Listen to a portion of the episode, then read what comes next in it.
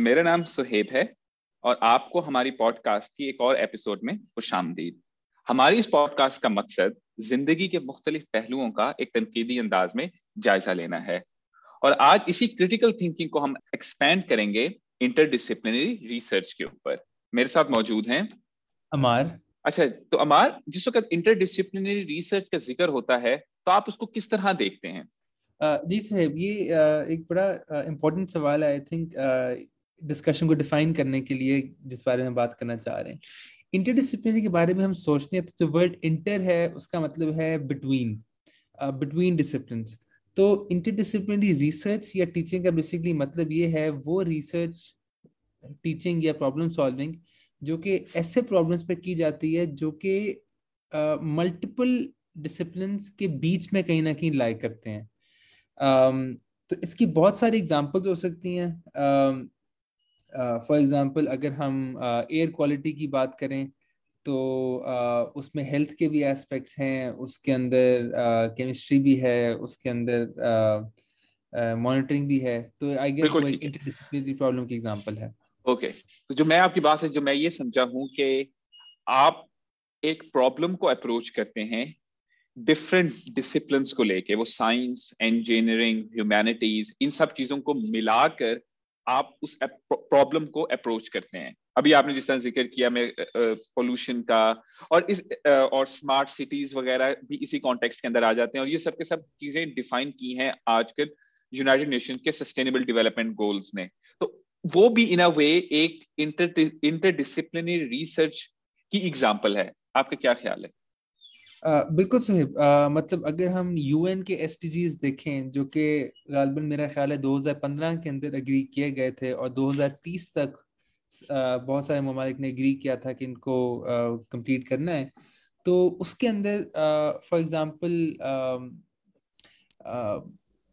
एक एक जिस तरह एक एक सस्टेनेबल डेवलपमेंट गोल है क्लीन वाटर एंड सैनिटेशन अब अगर हम क्लीन वाटर एंड सैनिटेशन को देखें तो क्लीन वाटर एक मसला है जियोलॉजी का। क्लीन वाटर एक मसला है एक एक पॉलिटिकल प्लानिंग और सिविल इंजीनियरिंग का इशू है सिटीज़ के लेवल के ऊपर। इसके अलावा, अगर फॉर एग्जांपल बहुत सारे जो मिडिल ईस्टर्न कंट्रीज़ हैं, उनके लिए क्लीन वाटर एक रिवर्स ऑस्मोसिस की प्रॉब्लम है, जिसमें फिर एनर्जी के एस्पेक्ट्स आ जाते हैं। उसके अंदर एनर्जी के अंदर फिर वंस अगेन अगर आप देखें तो फिर फिजिसिस्ट भी हैं इंजीनियर्स भी हैं केमिकल इंजीनियर्स भी हैं। तो तो तो इस तरह फॉर एग्जांपल अगर हम यूएन का एक एक सस्टेनेबल डेवलपमेंट गोल देखें क्लीन वाटर एंड सैनिटेशन अब सैनिटेशन में मैं अगर थोड़ी सी बात लंबी करूँ तो सैनिटेशन के अंदर मेडिसिन का रोल है पब्लिक हेल्थ का रोल है। बायोलॉजी का रोल है अगर हमें वाटर को क्लीन करना पड़े बैक्टीरिया वगैरह को खत्म करके वायरसेस को। तो तो इस तरह के देखें सत्रह यूएन के सस्टेनेबल डेवलपमेंट गोल्स हैं। और अगर आप एक एक के अंदर जाके देखें तो आप अब ये पता लगता है कि ये सब इंटरडिसिप्लिनरी और मल्टी डिसिप्लिनरी गोल्स हैं। तो आई थिंक बड़ा इम्पोर्टेंट है इसको एड्रेस करना कि कि कि किस तरह आ, पाकिस्तान में आ, इसको फरोख दी जा सकती है और तालीम को इस हिसाब से मैनूवर किया मतलब, जा सकता है। हाँ और मेरा ख्याल है कि ये वाटर सैनिटेशन एक उसकी एक एग्जांपल है।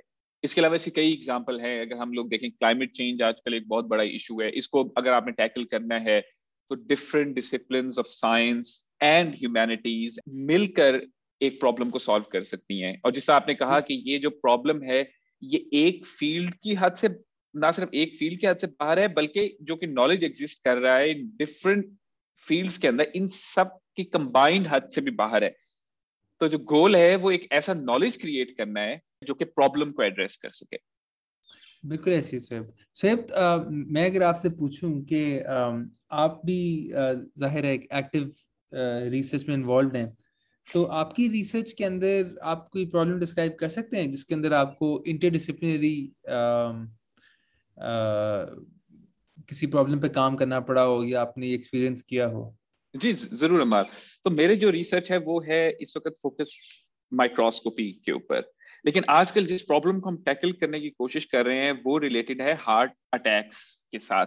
अगर आप हार्ट अटैक की फंडामेंटल कॉज के ऊपर जाएँ तो जो आपके हार्ट सेल्स के अंदर कुछ प्रोटीन रिसेप्टर्स होते हैं, अगर आप उनका मुआयना करें एक हेल्थी हार्ट के साथ या और एक ऐसे हार्ट के साथ जो कि हार्ट अटैक सफ़र कर चुका है तो आपको ये चीज़ नज़र आएगी कुछ प्रोटीन्स उसके अंदर डिफरेंटली बिहेव कर रही हैं। उन दो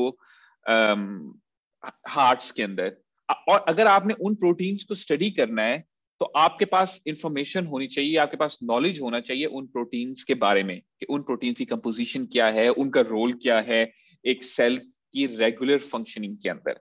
अच्छा जब आपके पास ये नॉलेज है तो आपके साथ में कुछ आपके पास ऐसे, ऐसा नॉलेज भी होना चाहिए कि आप उन प्रोटीन्स को स्टडी कर सकें। तो यहाँ पर इंफॉर्मे यहाँ पर आपके पास इंफॉर्मेशन और नॉलेज होना चाहिए माइक्रोस्कोपी टूल्स का कि आप उन चीज़ों को रियल टाइम के अंदर देख सकें। hmm. इसके साथ साथ आपके पास मजीद भी कुछ नॉलेज होना चाहिए केमिस्ट्री का कि आप ऐसे लेबल्स ऐसे फ्लोरेसेंट मॉलिक्यूल्स uh, बना सकें कि जिनको जिस वक्त आप अपने प्रोटीन्स ऑफ़ इंटरेस्ट के साथ लगाते हैं तो ये आप उनको देख सकें। ये एक बहुत ही इंटरडिसिप्लिनरी किस्म की अप्रोच आपको चाहिए।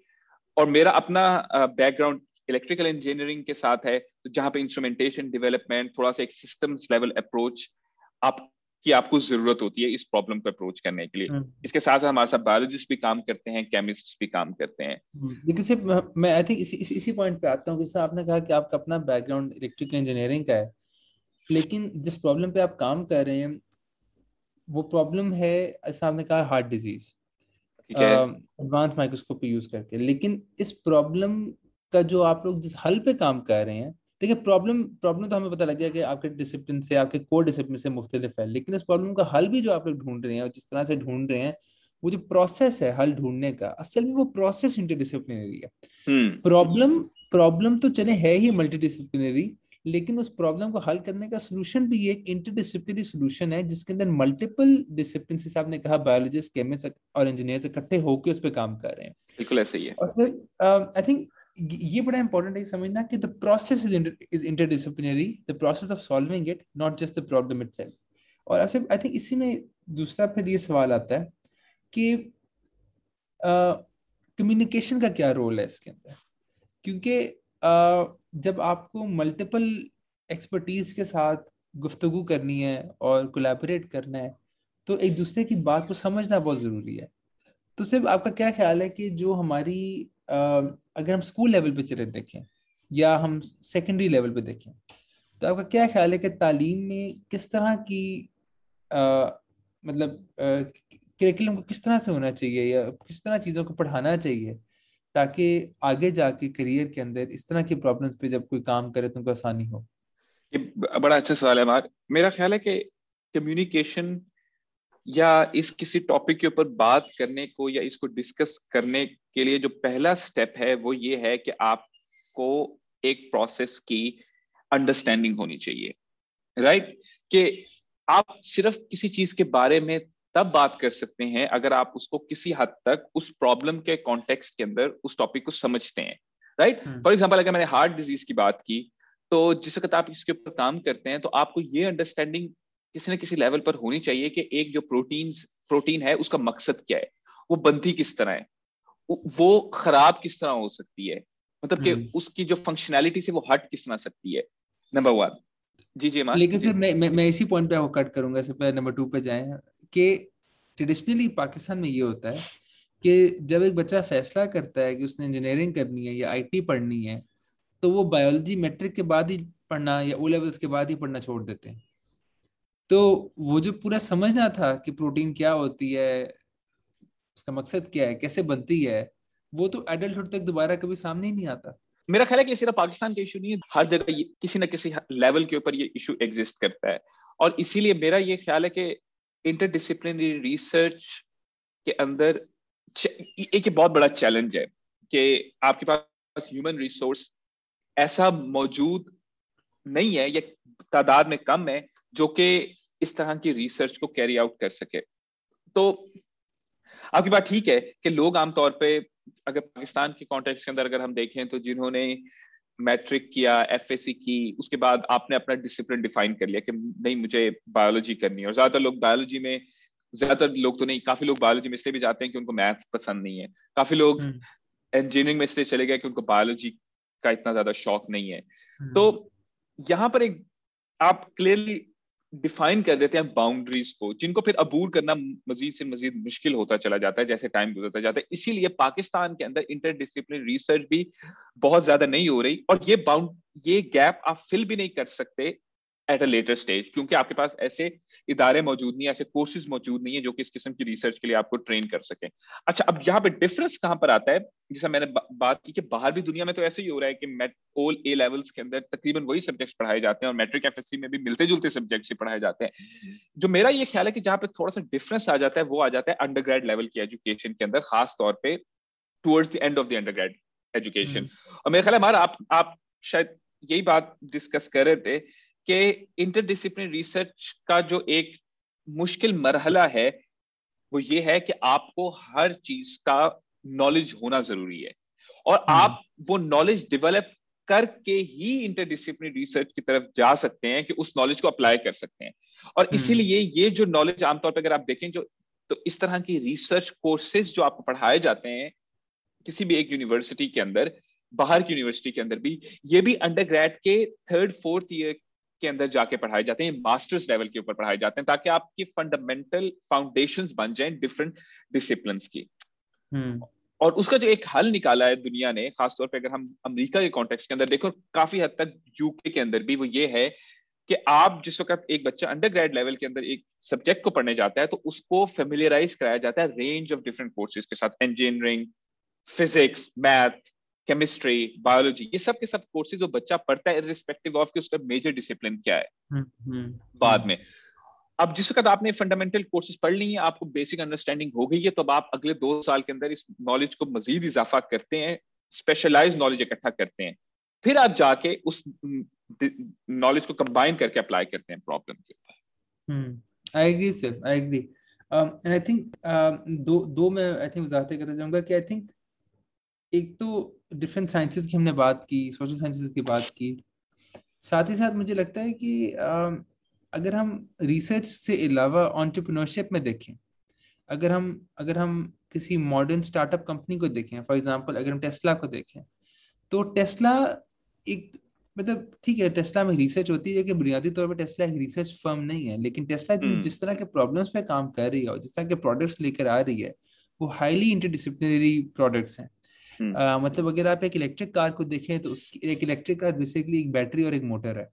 एक मोटर टिपिकली एक इलेक्ट्रिकल इंजीनियर या इलेक्ट्रिक मैकेनिकल इंजीनियर का पेशा होता था।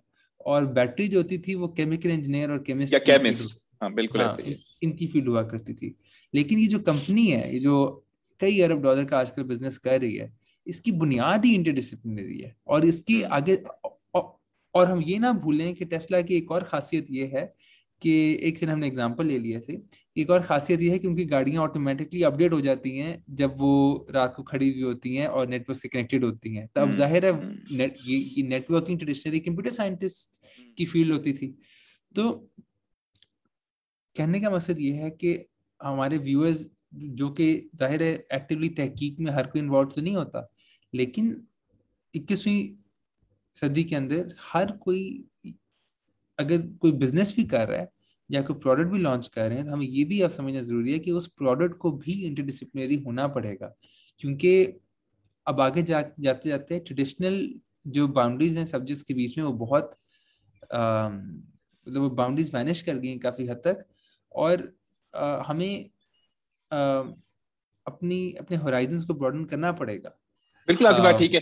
और मैं इसको थोड़ा सा एक स्टेप बल्कि आगे भी लेके जाऊँगा। मेरा ये ख्याल है कि ना सिर्फ़ एज अ प्रोडक्ट डेवलपर बल्कि एज अ कंज्यूमर भी आपके पास डिफरेंट एरियाज़ का नॉलेज होना बहुत ज़्यादा ज़रूरी है। कि फॉर एग्ज़ाम्पल आप अभी आपने जैसे ये टेस्ला की बात की अगर आप कंज्यूमर के तौर पे इसको देखें तो आपको ये पता मतलब किसी ना किसी एब्स्ट्रक्शन लेवल पे जाके आपको फंडामेंटल्स का पता होना बहुत ज़्यादा ज़रूरी है कि इसका मेजर डिफरेंस क्या है एक दूसरी गाड़ी के साथ?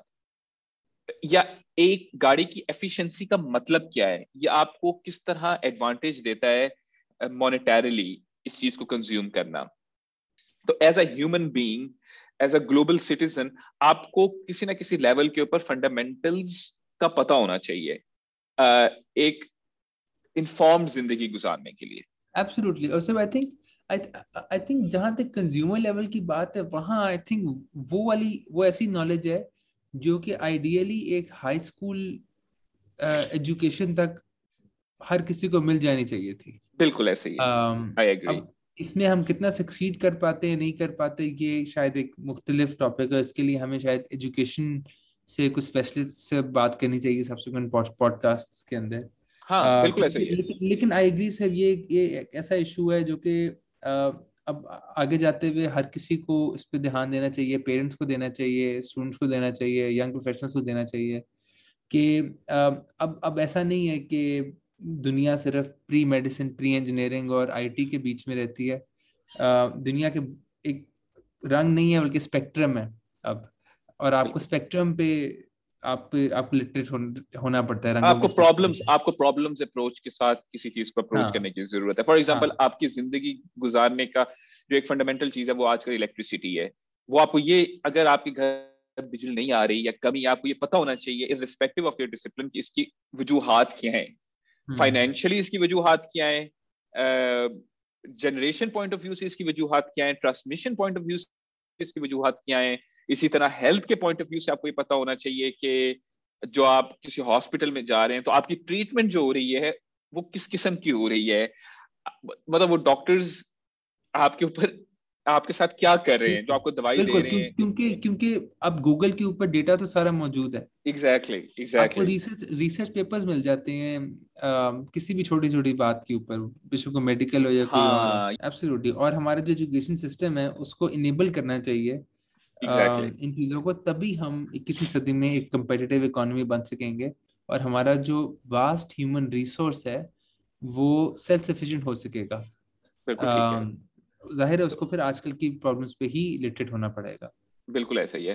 तो हमारा मेरा ख्याल है कि आज के एपिसोड हम इस पॉइंट के ऊपर ही खत्म करते हैं और अगली एपिसोड के अंदर हम इस चीज़ को देख सकते हैं कि यूनिवर्सिटीज के अंदर इंटरडिसिप्लिनरी रिसर्च के चैलेंजेस क्या हैं? एब्सोल्युटली और सर आई थिंक हम कोशिश करेंगे कि हम uh, किसी स्पेशलिस्ट डोमेन स्पेशलिस्ट भी uh, को भी कभी ओपिनियन um, लें इस बारे में जो लोग एजुकेशन को एज अ साइंस जो है स्टडी uh, करते हैं। बिल्कुल ऐसे ही है। और इसके साथ ही हमारी आज की एपिसोड का वक्त खत्म हो रहा है।